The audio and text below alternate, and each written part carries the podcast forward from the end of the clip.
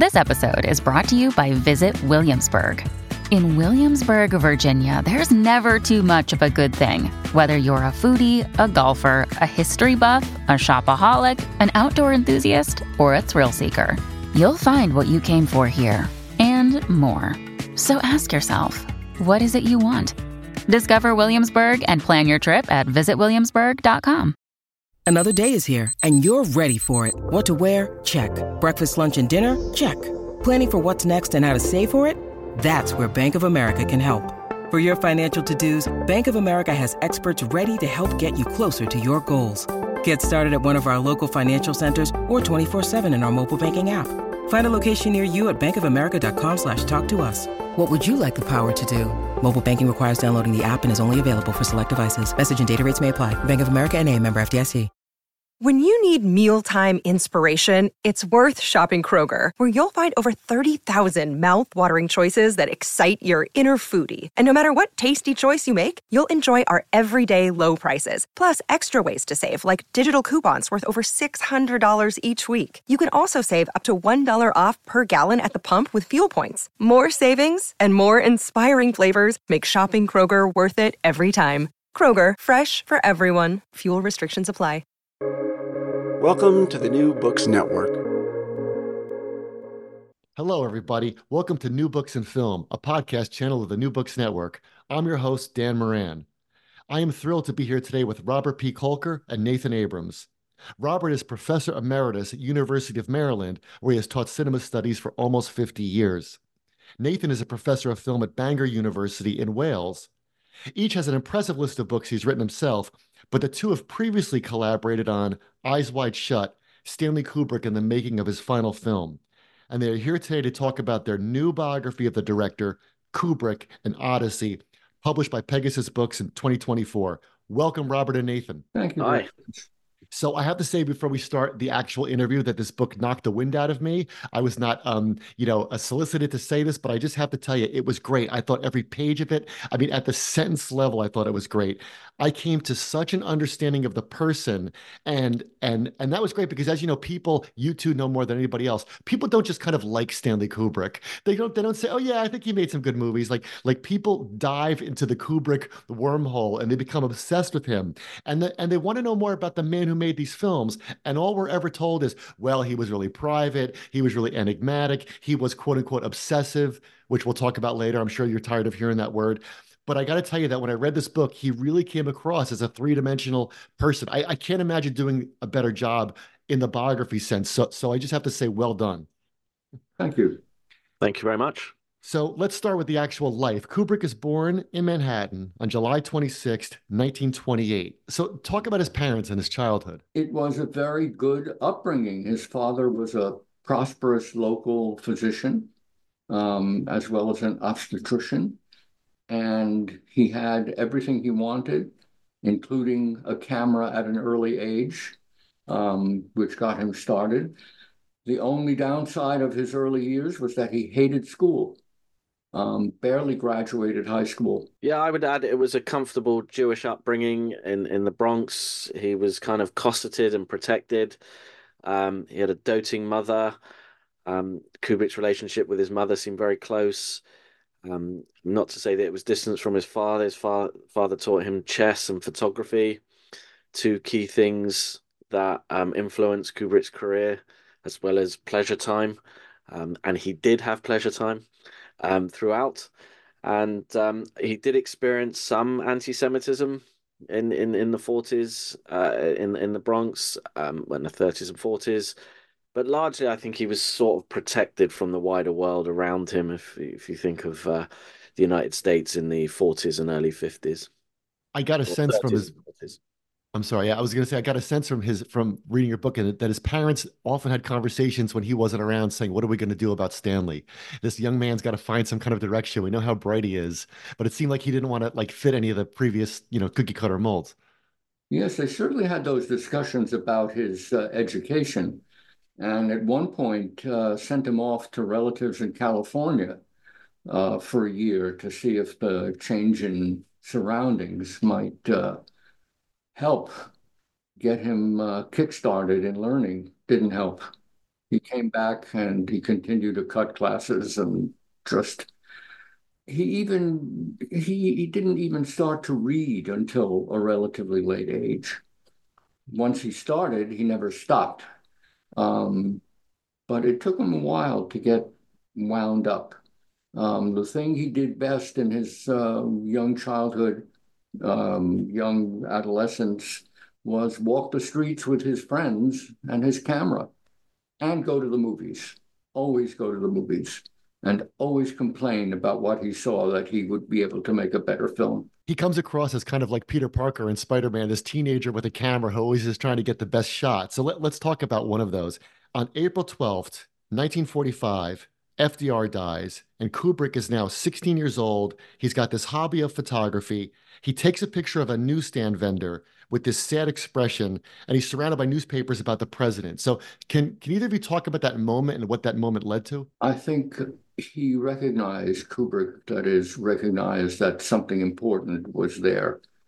Um, could be there because it's the photograph is partly a setup he asked the um, newspaper vendor to look sadder than he was looking. Um, but the photograph, this perfectly composed, um, symmetrical um, statement about a really gripping moment in um, American history, and post war history. Um, and he knew that this was something, and he immediately took it to um, did he take it to Look first or to the news first? He took it to one of them. I yeah. think one didn't offer as much as the other. Yeah. So uh, it ended up in Look magazine. Right. It ended up with Look magazine and it started his career. Something to add is, you know, Kubrick um, asked the uh, vendor to look sadder than he possibly was in reality. So what we see early on in his career is this um, penchant for misdirection or or staging. Um, staging is a key um, element of documentary craft, of documentary photography that he learned from his mentor Rothstein at Look magazine. So we already see Kubrick understanding the form, manipulating it subtly, but he also knew what photograph would sell. So you can see that early marketing side um, uh, uh, early on. You know, I mean, you can't just take a good photograph, right? um, you've you've got to be able to sell the photograph. Yeah, absolutely. That's something that came. That's something that came across in the book very often too. Was that people think he was this lone artist, and he, and, but he really was interested in making people go see the movies. Like he wanted them well marketed. Right, and he was hardly lone. I mean, even in his um, mature period of his career, he was always surrounded by assistants, and uh, during production, certainly had, if not the usual number of people around. He kept his, his crew as small as possible. Still, he was working with uh, a lot of people and, of course, the actors. So he was never alone. Except and he wasn't. I was going to say he wasn't just the artist. Um, he he married he married an artistic sensibility with a commercial sense as well. I mean, he wanted his movies to make money, right? And um, you know, particularly in his mature years. So you can see that influencing decisions through a Clockwork Orange onwards, casting for The Shining, Eyes Wide Shut, um, particularly after the kind of relative failure of Barry Lyndon. So um, Kubrick wasn't just pursuing a lone artistic vision without a, a care in the world. He he knew he had to make money for Warner Brothers, his backers from 1970 onwards or 71 onwards, and and he wanted people to go watch his movies. You know, what What's the point of making a film if no one's going to watch it? He had a not so secret desire to make a blockbuster.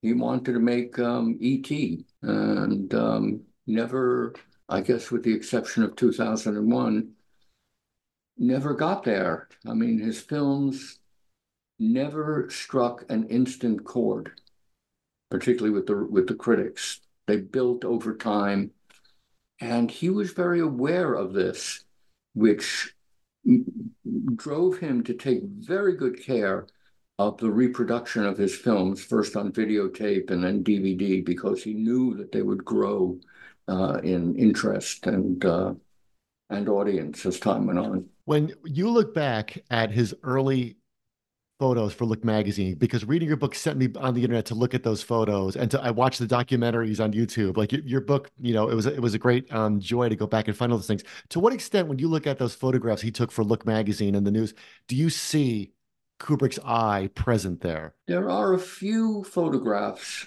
um, that show that um, eye for symmetrical compositions and watching for the vanishing point.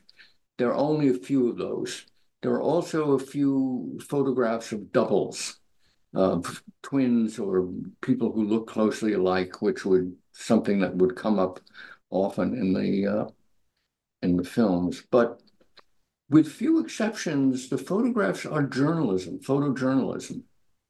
Um, if they betray anything, they betray a talent for getting the right um, composition, for posing the figure and the figures in the right way, or capturing um, characters or or people rather um, by surprise, um, which is not something that he did in his later work.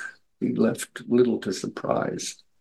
Um, so there's the sense of a visual imagination at work in the photographs. And I think that more than anything foretells what's uh, what's coming. I think the other thing to say is it depends what you mean by Kubrick's eye. Uh, I think too much with Kubrick studies, it depends on which period you're considering Kubrick. Um, and we tend to then look backwards at the photography. And, and I think consideration of photography is a relatively late development in, in Kubrick's studies and scholarship. There's still not much written about it in comparison to any of the films, and and, and the early films also suffer from that.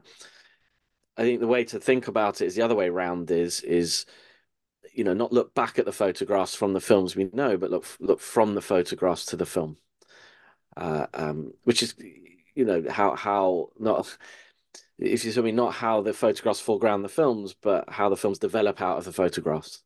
So, in addition to the things Bob said, there's the cinematic eye, but there's the staging, there's the manipulation, the misdirection, um, what looks like a, a, an unplanned surprise shot is actually staged. So, there's not that much difference between the photographic career and the the the, the feature film career. But the, the difference is the feature films aren't passing themselves off as nonfiction whereas the photography is. But so to me, uh, well, to us, should I say that the um, photography lays the groundwork for the filmmaking and really deserves greater consideration.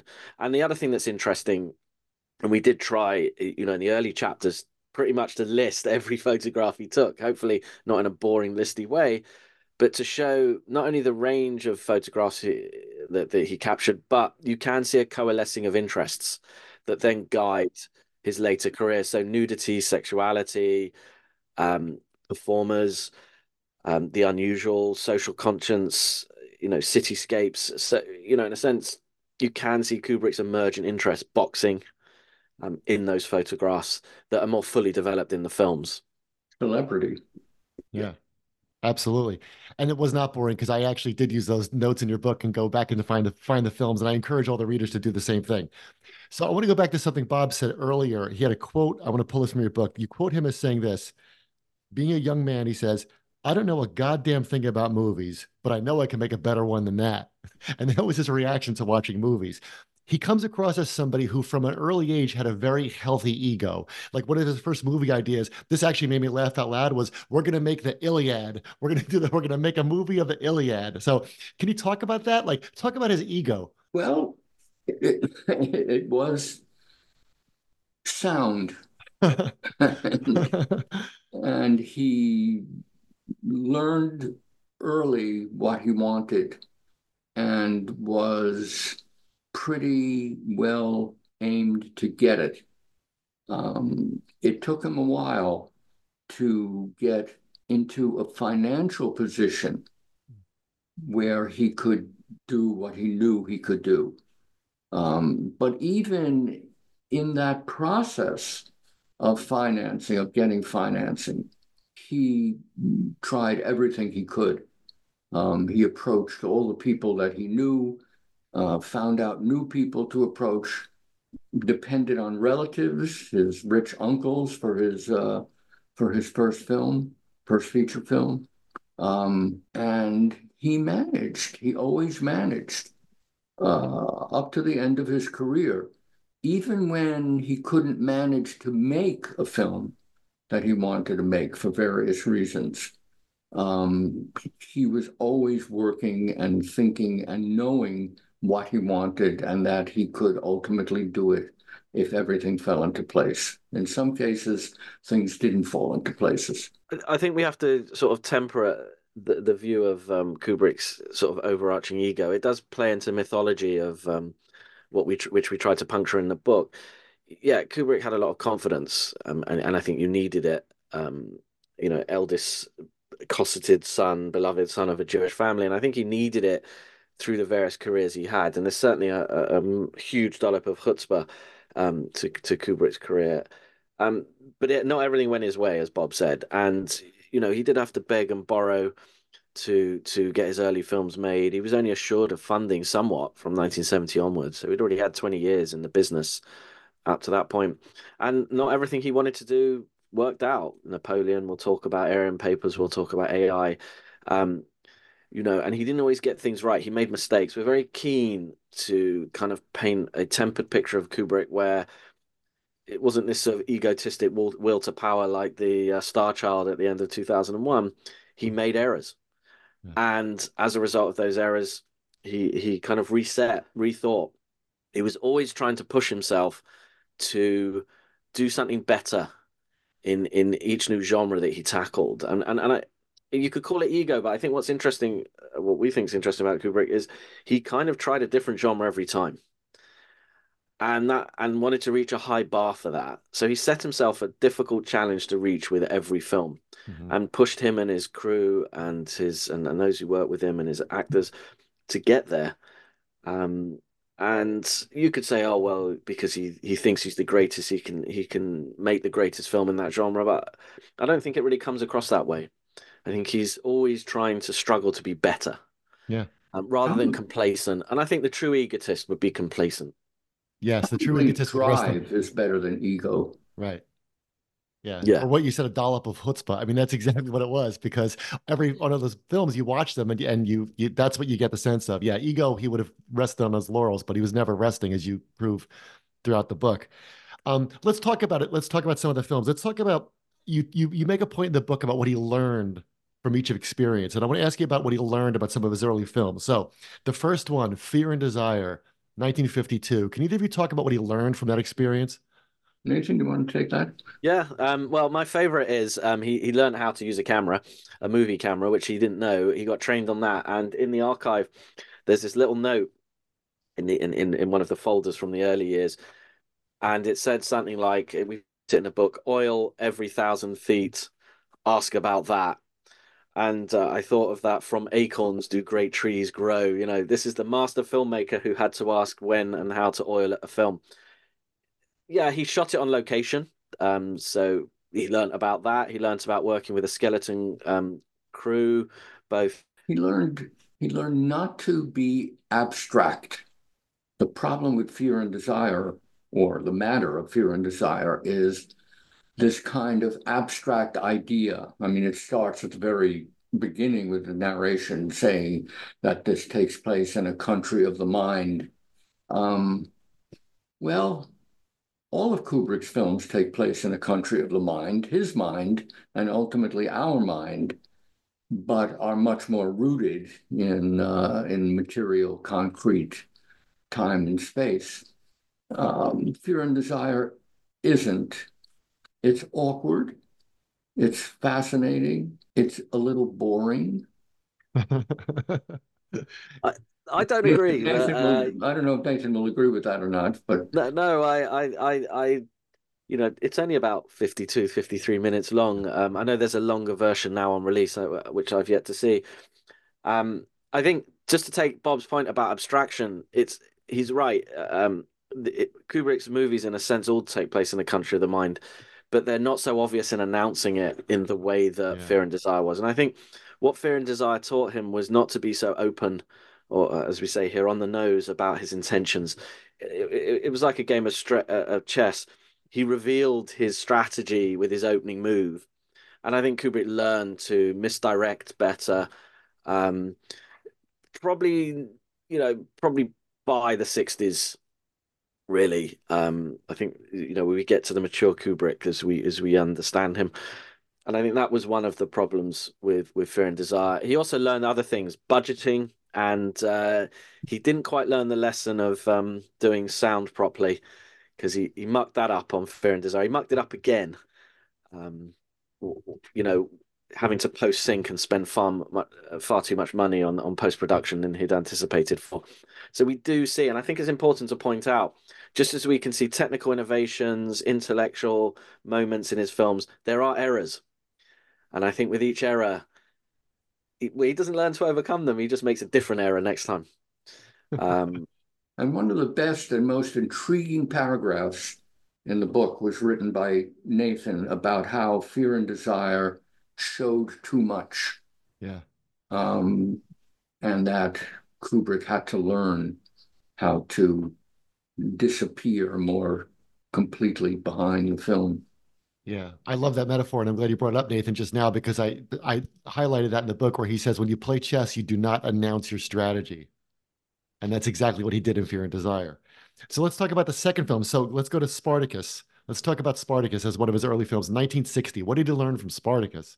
That's a whole other book, I'm sure. But what did he learn from making Spartacus? He learned not to make a film like Spartacus. he learned never to work in Hollywood again. He learned that the studio system ground you up and left you in pieces. He learned, and this was probably the most difficult for him to learn, that he would not, he was not in control. Um, so he made it. The film was a big success.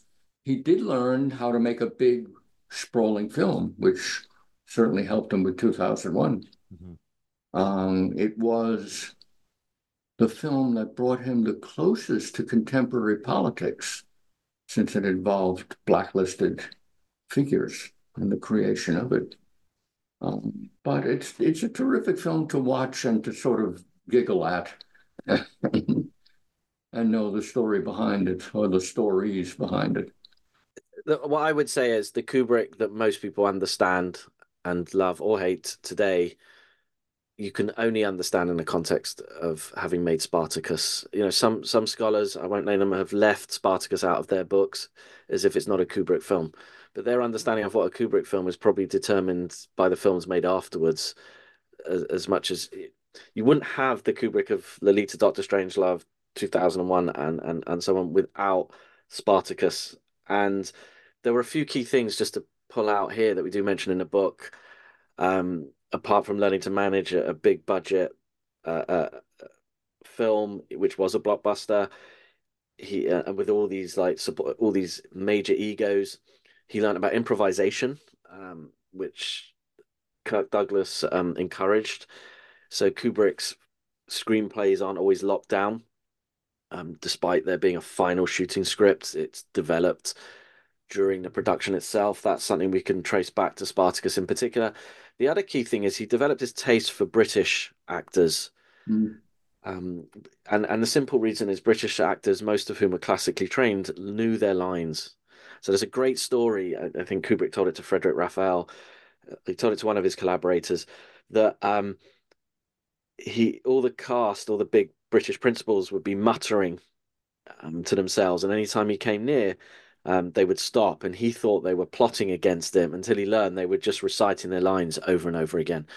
And so that developed his taste because what Kubrick wanted and um, was that people turned up knowing inside out what he wanted them to say, and then the interesting things would develop. But nothing interesting would develop if they didn't even know their lines. And if you see, once he moves to the UK, and probably in part why he moved to the UK, in addition to the reasons Bob's mentioned, to get as far away from Hollywood as he could, but with similar facilities and crew and expertise, know how, but also English speaking, because he was a monoglot. Um, was British actors, and and apart from a few key principals throughout his films where he, where they're demanded, if you look through from from Lolita onwards, that everyone else is British, and uh, usually TV actors, um, often small screen actors, but who he could rely on to know their lines. And whenever he complained about an actor, by and large, probably wasn't a British one. I know I'm sounding xenophobic now, um, simply because he knew they would come up knowing their lines. And uh, sometimes he hired British actors without even knowing they were British, like Alan Cumming in Eyes Wide Shut, who um, did an American accent on the audition tape. And Kubrick was surprised to meet him in real life and and, and, and, and, and is actually Scottish. And Kubrick said, But but you sound an American on the tape. And, and Alan just said, Stanley, it's called acting. and that is wonderful because that comes up several times in your book. You would think that actors would be would be he'd be uh, upset with actors because they didn't reach the interiority of the character. But it keeps coming up like you have to know your lines. You have to start at the beginning before we can go any further um, let's talk. Let's talk for a while about about the, the kind of Kubrick that's become part of mythology. About you know the the multiple takes and you know Scatman Crothers doing the same scene with Danny Lloyd over and over and things. Um, what's one of your favorite anecdotes you came across, or maybe a new one you didn't know of of that shows the the loving detail or the painstaking detail Kubrick took to get something right in any of his films? Well, certainly Eyes Wide Shut, the film that was gestating for 50 years. Right um, he was under no pressure uh, of time or budget. And if he came into a set, which he had previously approved and sketch, I suppose, and it wasn't right, he had it redone. Um, when he found or couldn't find one perfect location for the uh, orgy setting, he spliced together a bunch of uh, of stately interiors of stately houses and put them together. Same thing in Barry Lyndon. Um, he waited for the perfect shot, particularly at the beginning when he started looking for the perfect shot. And after that, everything began to began to fall into place.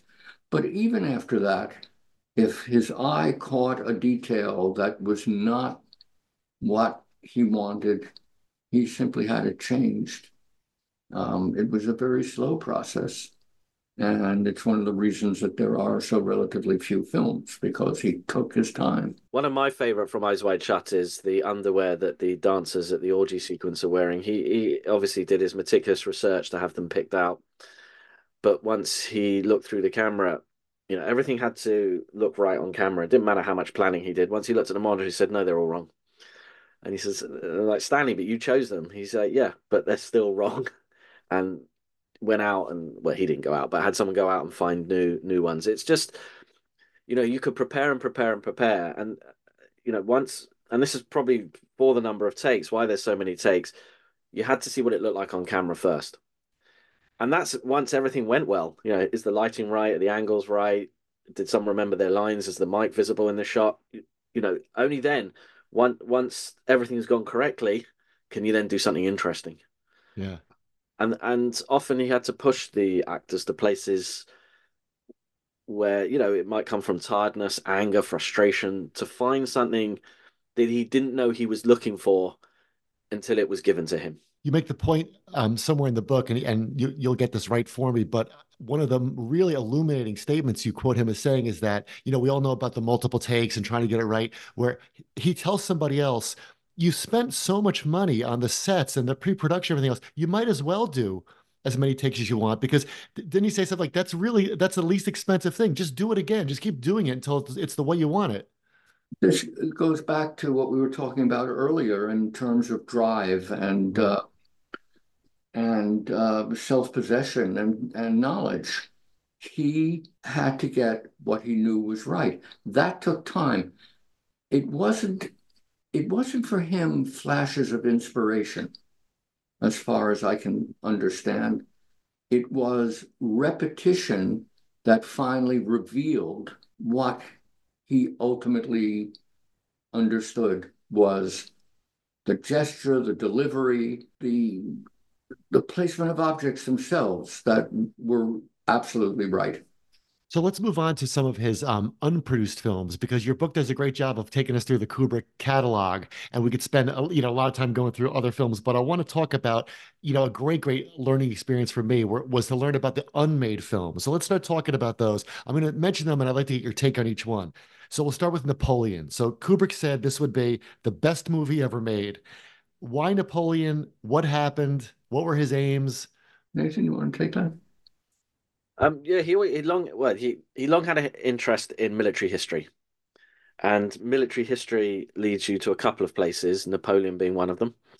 Um, the other place it leads you to is German military history, and then inevitably to World War II, and then from there to the Holocaust. So, out of an interest of military history, you can see why an interest in Napoleon would come. And also, he's fascinated by the figure of Napoleon, and we see him already beginning to work on a Napoleon screenplay, uh, or at least an idea for screenplay, whilst he's completing 2001 and um, he begins a lot of extensive pre-production on that. Even a screenplay script is probably too generous a term for what was produced, but it was produced to try and get the funding. And he had locations and costume locations sorted, costumes mocked up. He he had thoughts about the technical uh, specifications of the film, but it just wasn't the right time for a, another movie on Napoleon. Um, and he couldn't get the backing initially from MGM, and then Warner's wouldn't do it and uh, I think they correctly calculated that Napoleon was the wrong project at the wrong time.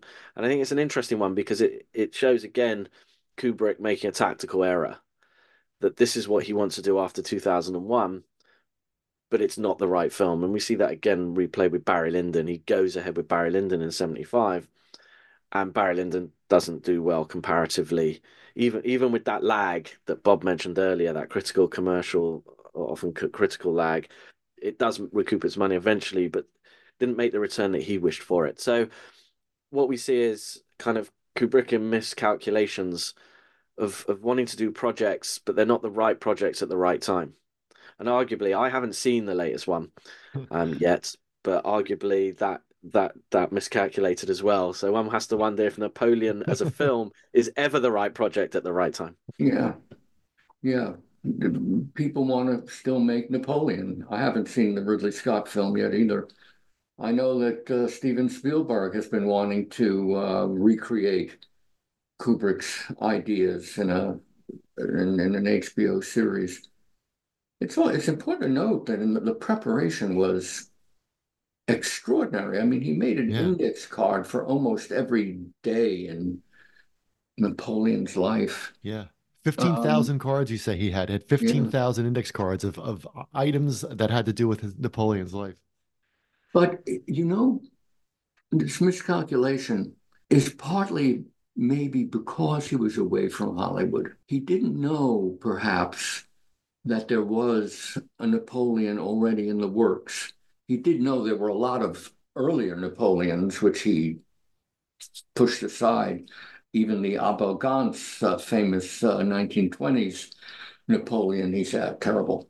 Um, but um, there were there was a Russian uh, Napoleon or War and Peace or Battle of Waterloo, I forget the title of it, by a director named Bondarchuk, is quite extraordinary with battle sequences that it's hard to imagine that Kubrick would get any better.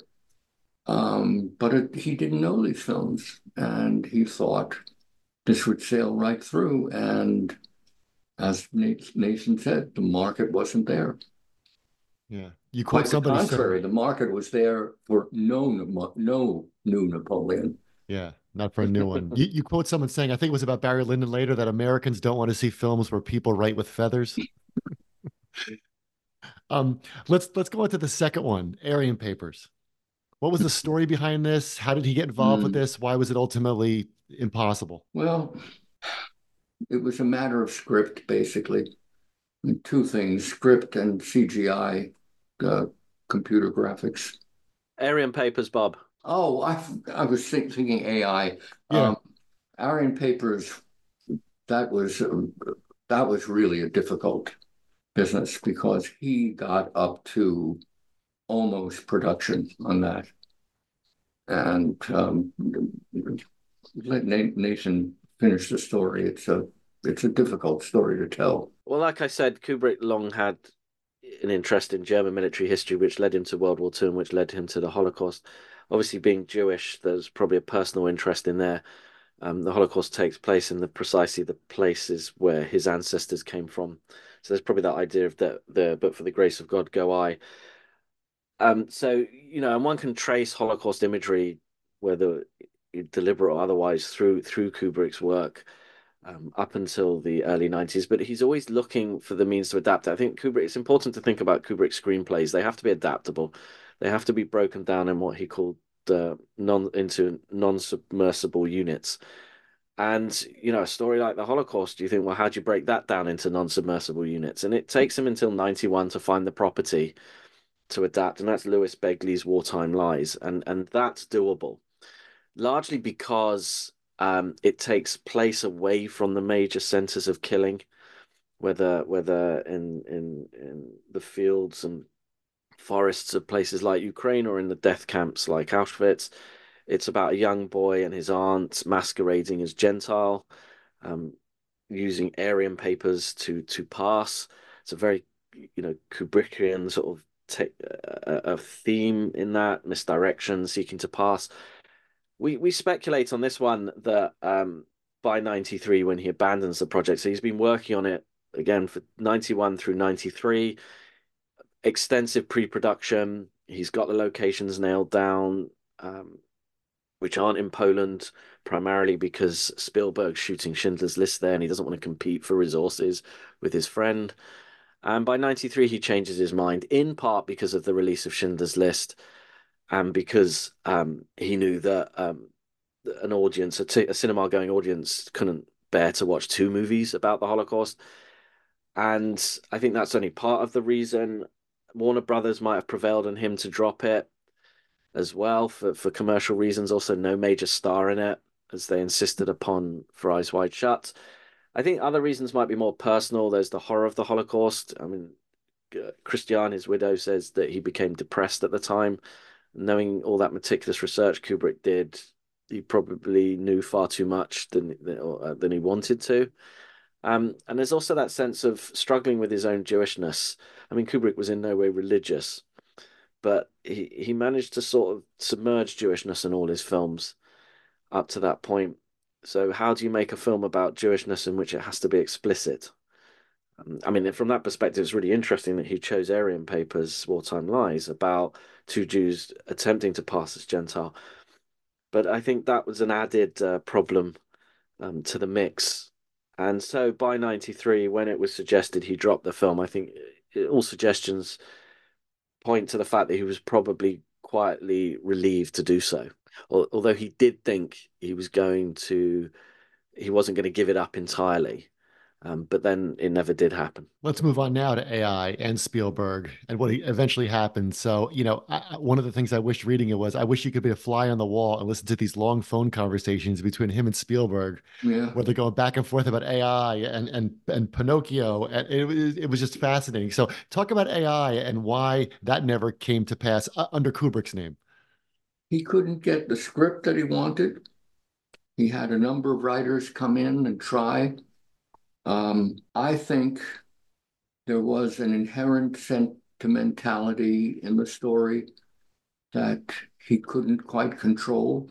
That certainly went against the grain of much of his other work, though there is sentimentality in, in, in Barry Lyndon. And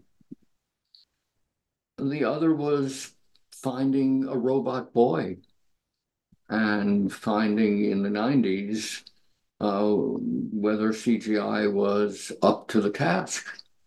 And he knew full well. I mean, one of the amusing stories, uh, or one of the comments that he made is that if he used a real boy, by the time he was finished, he would be in his adolescence. Um, so the conversations with Spielberg continued, and he planted in Spielberg's mind that Spielberg would direct and Kubrick would produce.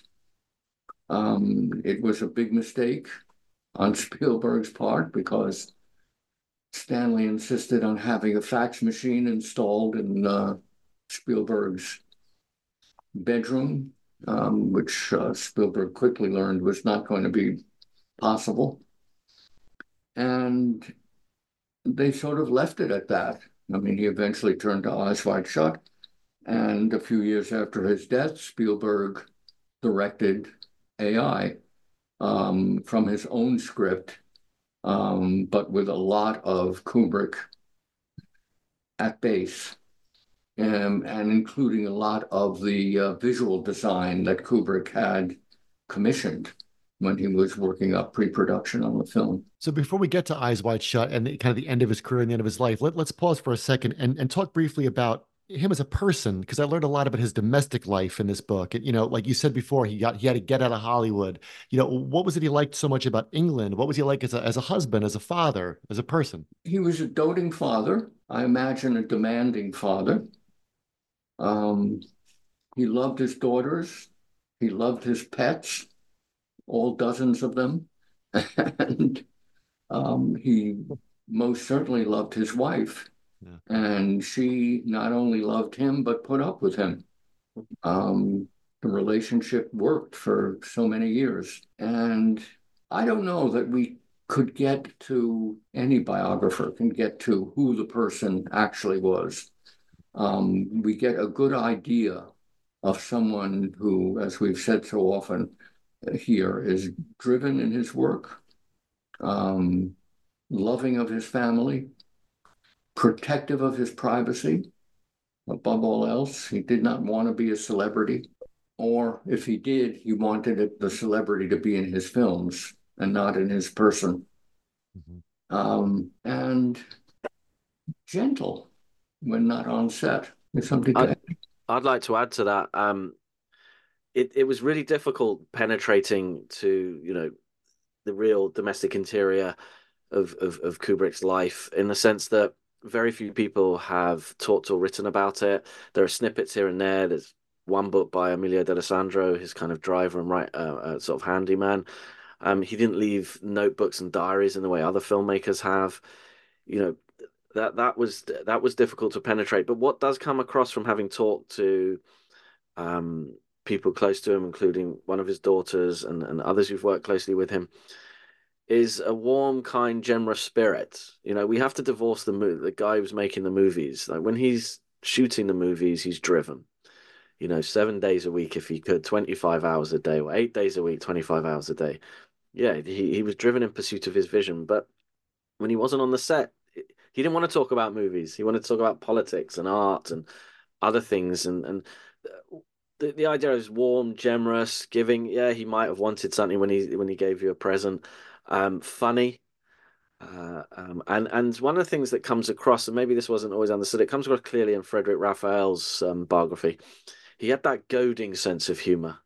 I think he was always trying to push people, goad them, and he might say some things that sound outrageous, but he's looking for the reaction.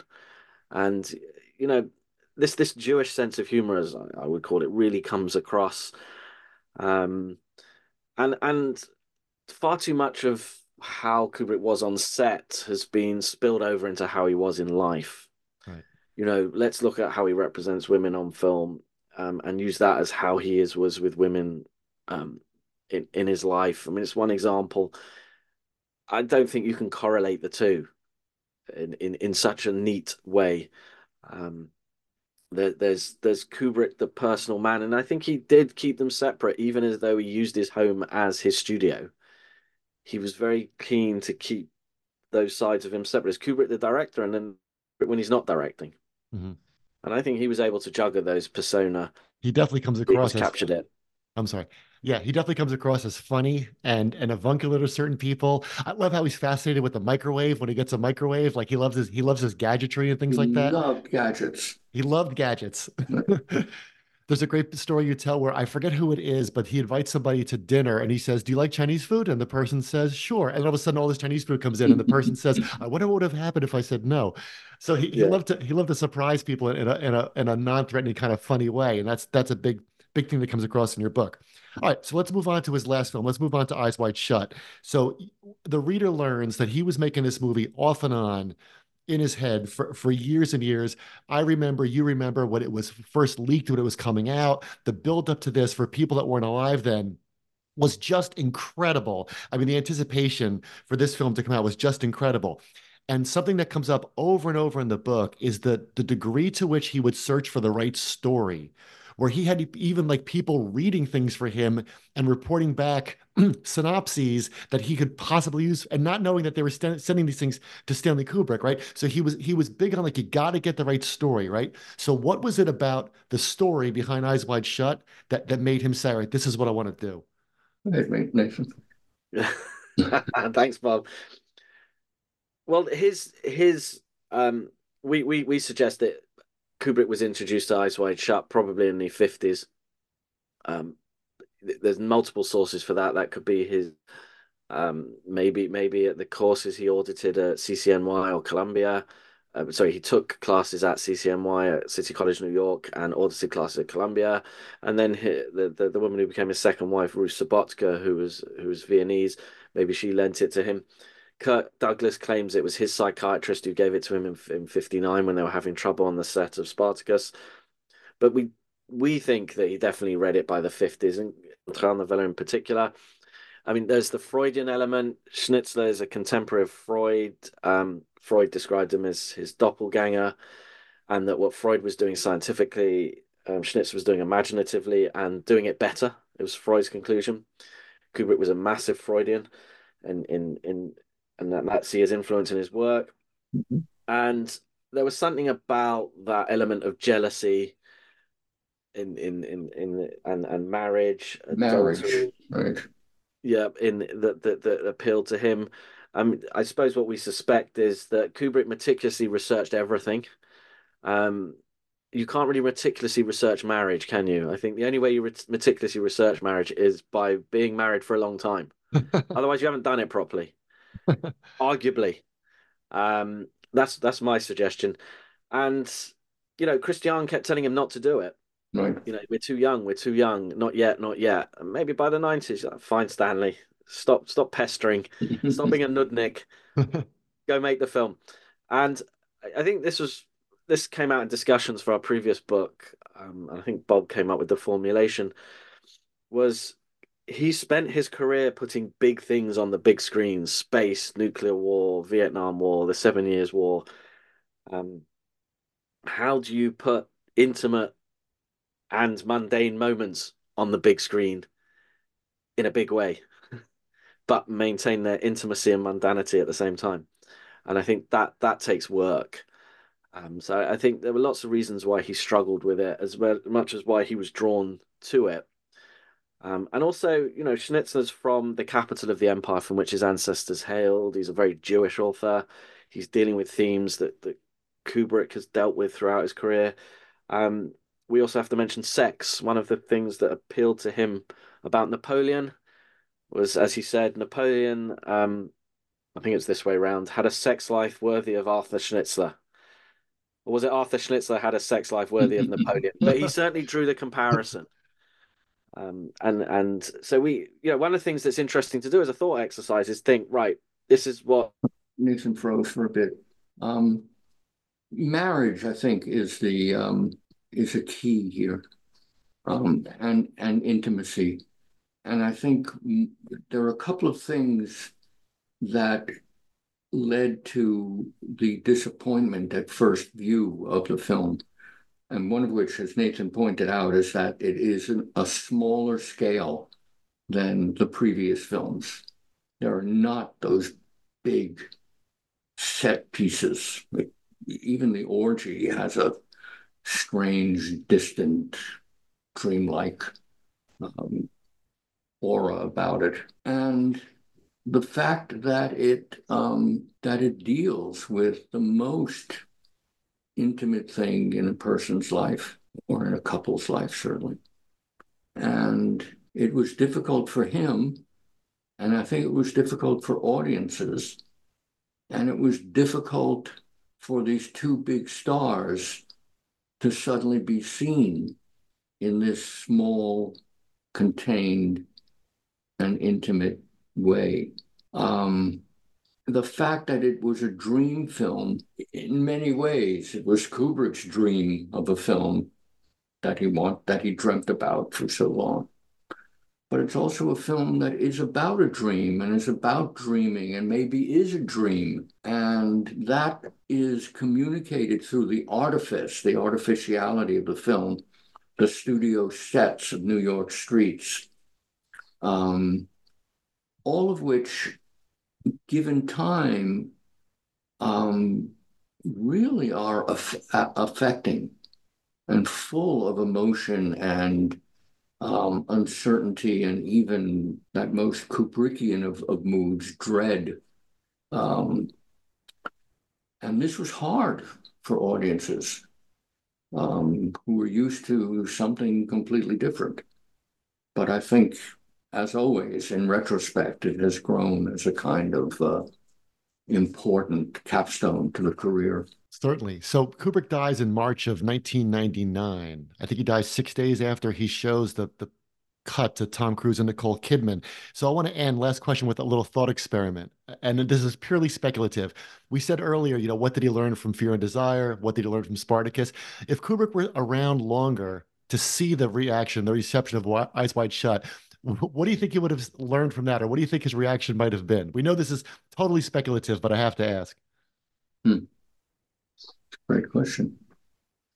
Um, it's hard to answer. I think he would have been used to it by now. right. Um, I think he would have been satisfied, um, and he would throw the onus back on the critics and maybe the audience. He may have, in retrospect, um, not approved the kind of publicity the film was given because it was publicity that was misdirected. Mm-hmm. It was the, the publicity was not what the film was about. Exactly. And um, I think he may have been aware of that. How about you, Nathan? What would you say if you had a, if you had to fantasize about Kubrick's reaction? Yeah, I definitely think he would have um, acknowledged the mistakes that were made in marketing, um, and some of which would have been rectified and and it was a problem because he usually took control of it. So when he passed, someone else had to. So decisions were made that probably he would have disagreed with. And I don't know how much of the film he would have tinkered with. There was an argument that that it would have been very different had he been alive, and that what we saw wasn't the vision he wanted to put on screen. I, we don't agree with that. Um, I did have another thought, and it's that's okay. I do remember. I certainly, and I'd love to get your final take on this. Is that I, I I very much remember the marketing campaign, and I very much remember going to see Eyes Wide Shut the day it opened, and then thinking when I walked out, like that's not the movie. That you know, you know, in a in a wonderful way, right? That's it's always good to be surprised that way, but it's it's certainly not the movie as it was billed before the, in the, this great lead up. I, I, the thing is, yeah, how do you sell that kind of movie? So right. maybe there was a cynical edge. Um, uh, a cynical edge to it. I know what I wanted to say. Um, so much of what was said about Eyes Wide Shut was said in his absence, and that included Frederic Raphael's memoir, which it's been suggested wouldn't have been published as is, not because Kubrick would have changed it, because Raphael would have done it had Kubrick been alive. So it's a big counterfactual. But would the reception have been the same, different, worse? With him alive. I I think there is that element that we'd waited 12 years for a Kubrick movie and I think if you wait 12 years for anything, it's never going to turn out to be quite as good as you've pictured it in your head over those 12 years. That's no disrespect to the film. I've just watched it again recently in 4K and think, yeah, it's still it's still great. Although some of it you watch now with a post Me Too mentality and cringe at, um, you know, Sandor Szavost, for example, and just think, oh, he wouldn't be in a film now. Um, but you know, it is, it is a reflective of its times. But so I think there's going to be that inevitable disappointment, and also you've probably got some critics who are, aren't that well versed in Kubrick's films. You know, they maybe just graduated and um, don't know what to expect, and and want to make a name for themselves. And what better way to make a name for yourselves than taking a shot at the king? Um, that doesn't necessarily reflect on how Kubrick would have done things differently. The interesting thing is, what would he have done next as a film?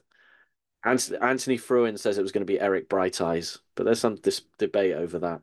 I always like to uh, refer, when thinking about Eyes Wide Shut, to the literary critic Edward Said, who uh, wrote about late style and talked about the artist, the mature, aging artist who was no longer bound by being extraordinary, who lived his work and did the work that he wanted to do without any constraints. And I think that very much explains uh, Eyes Wide Shut. Robert and Nathan, it has been great talking with you today. Kubrick and Odyssey is published by Pegasus Books. It's available wherever books are sold. If you know anybody, including yourself, who is an admirer of the work of Stanley Kubrick, it's an absolute must read. I know I'm giving it the hard sell, but I heartily, heartily endorse it. Great job with the book, and thank you so much for coming on the show. Thank you. Thank you.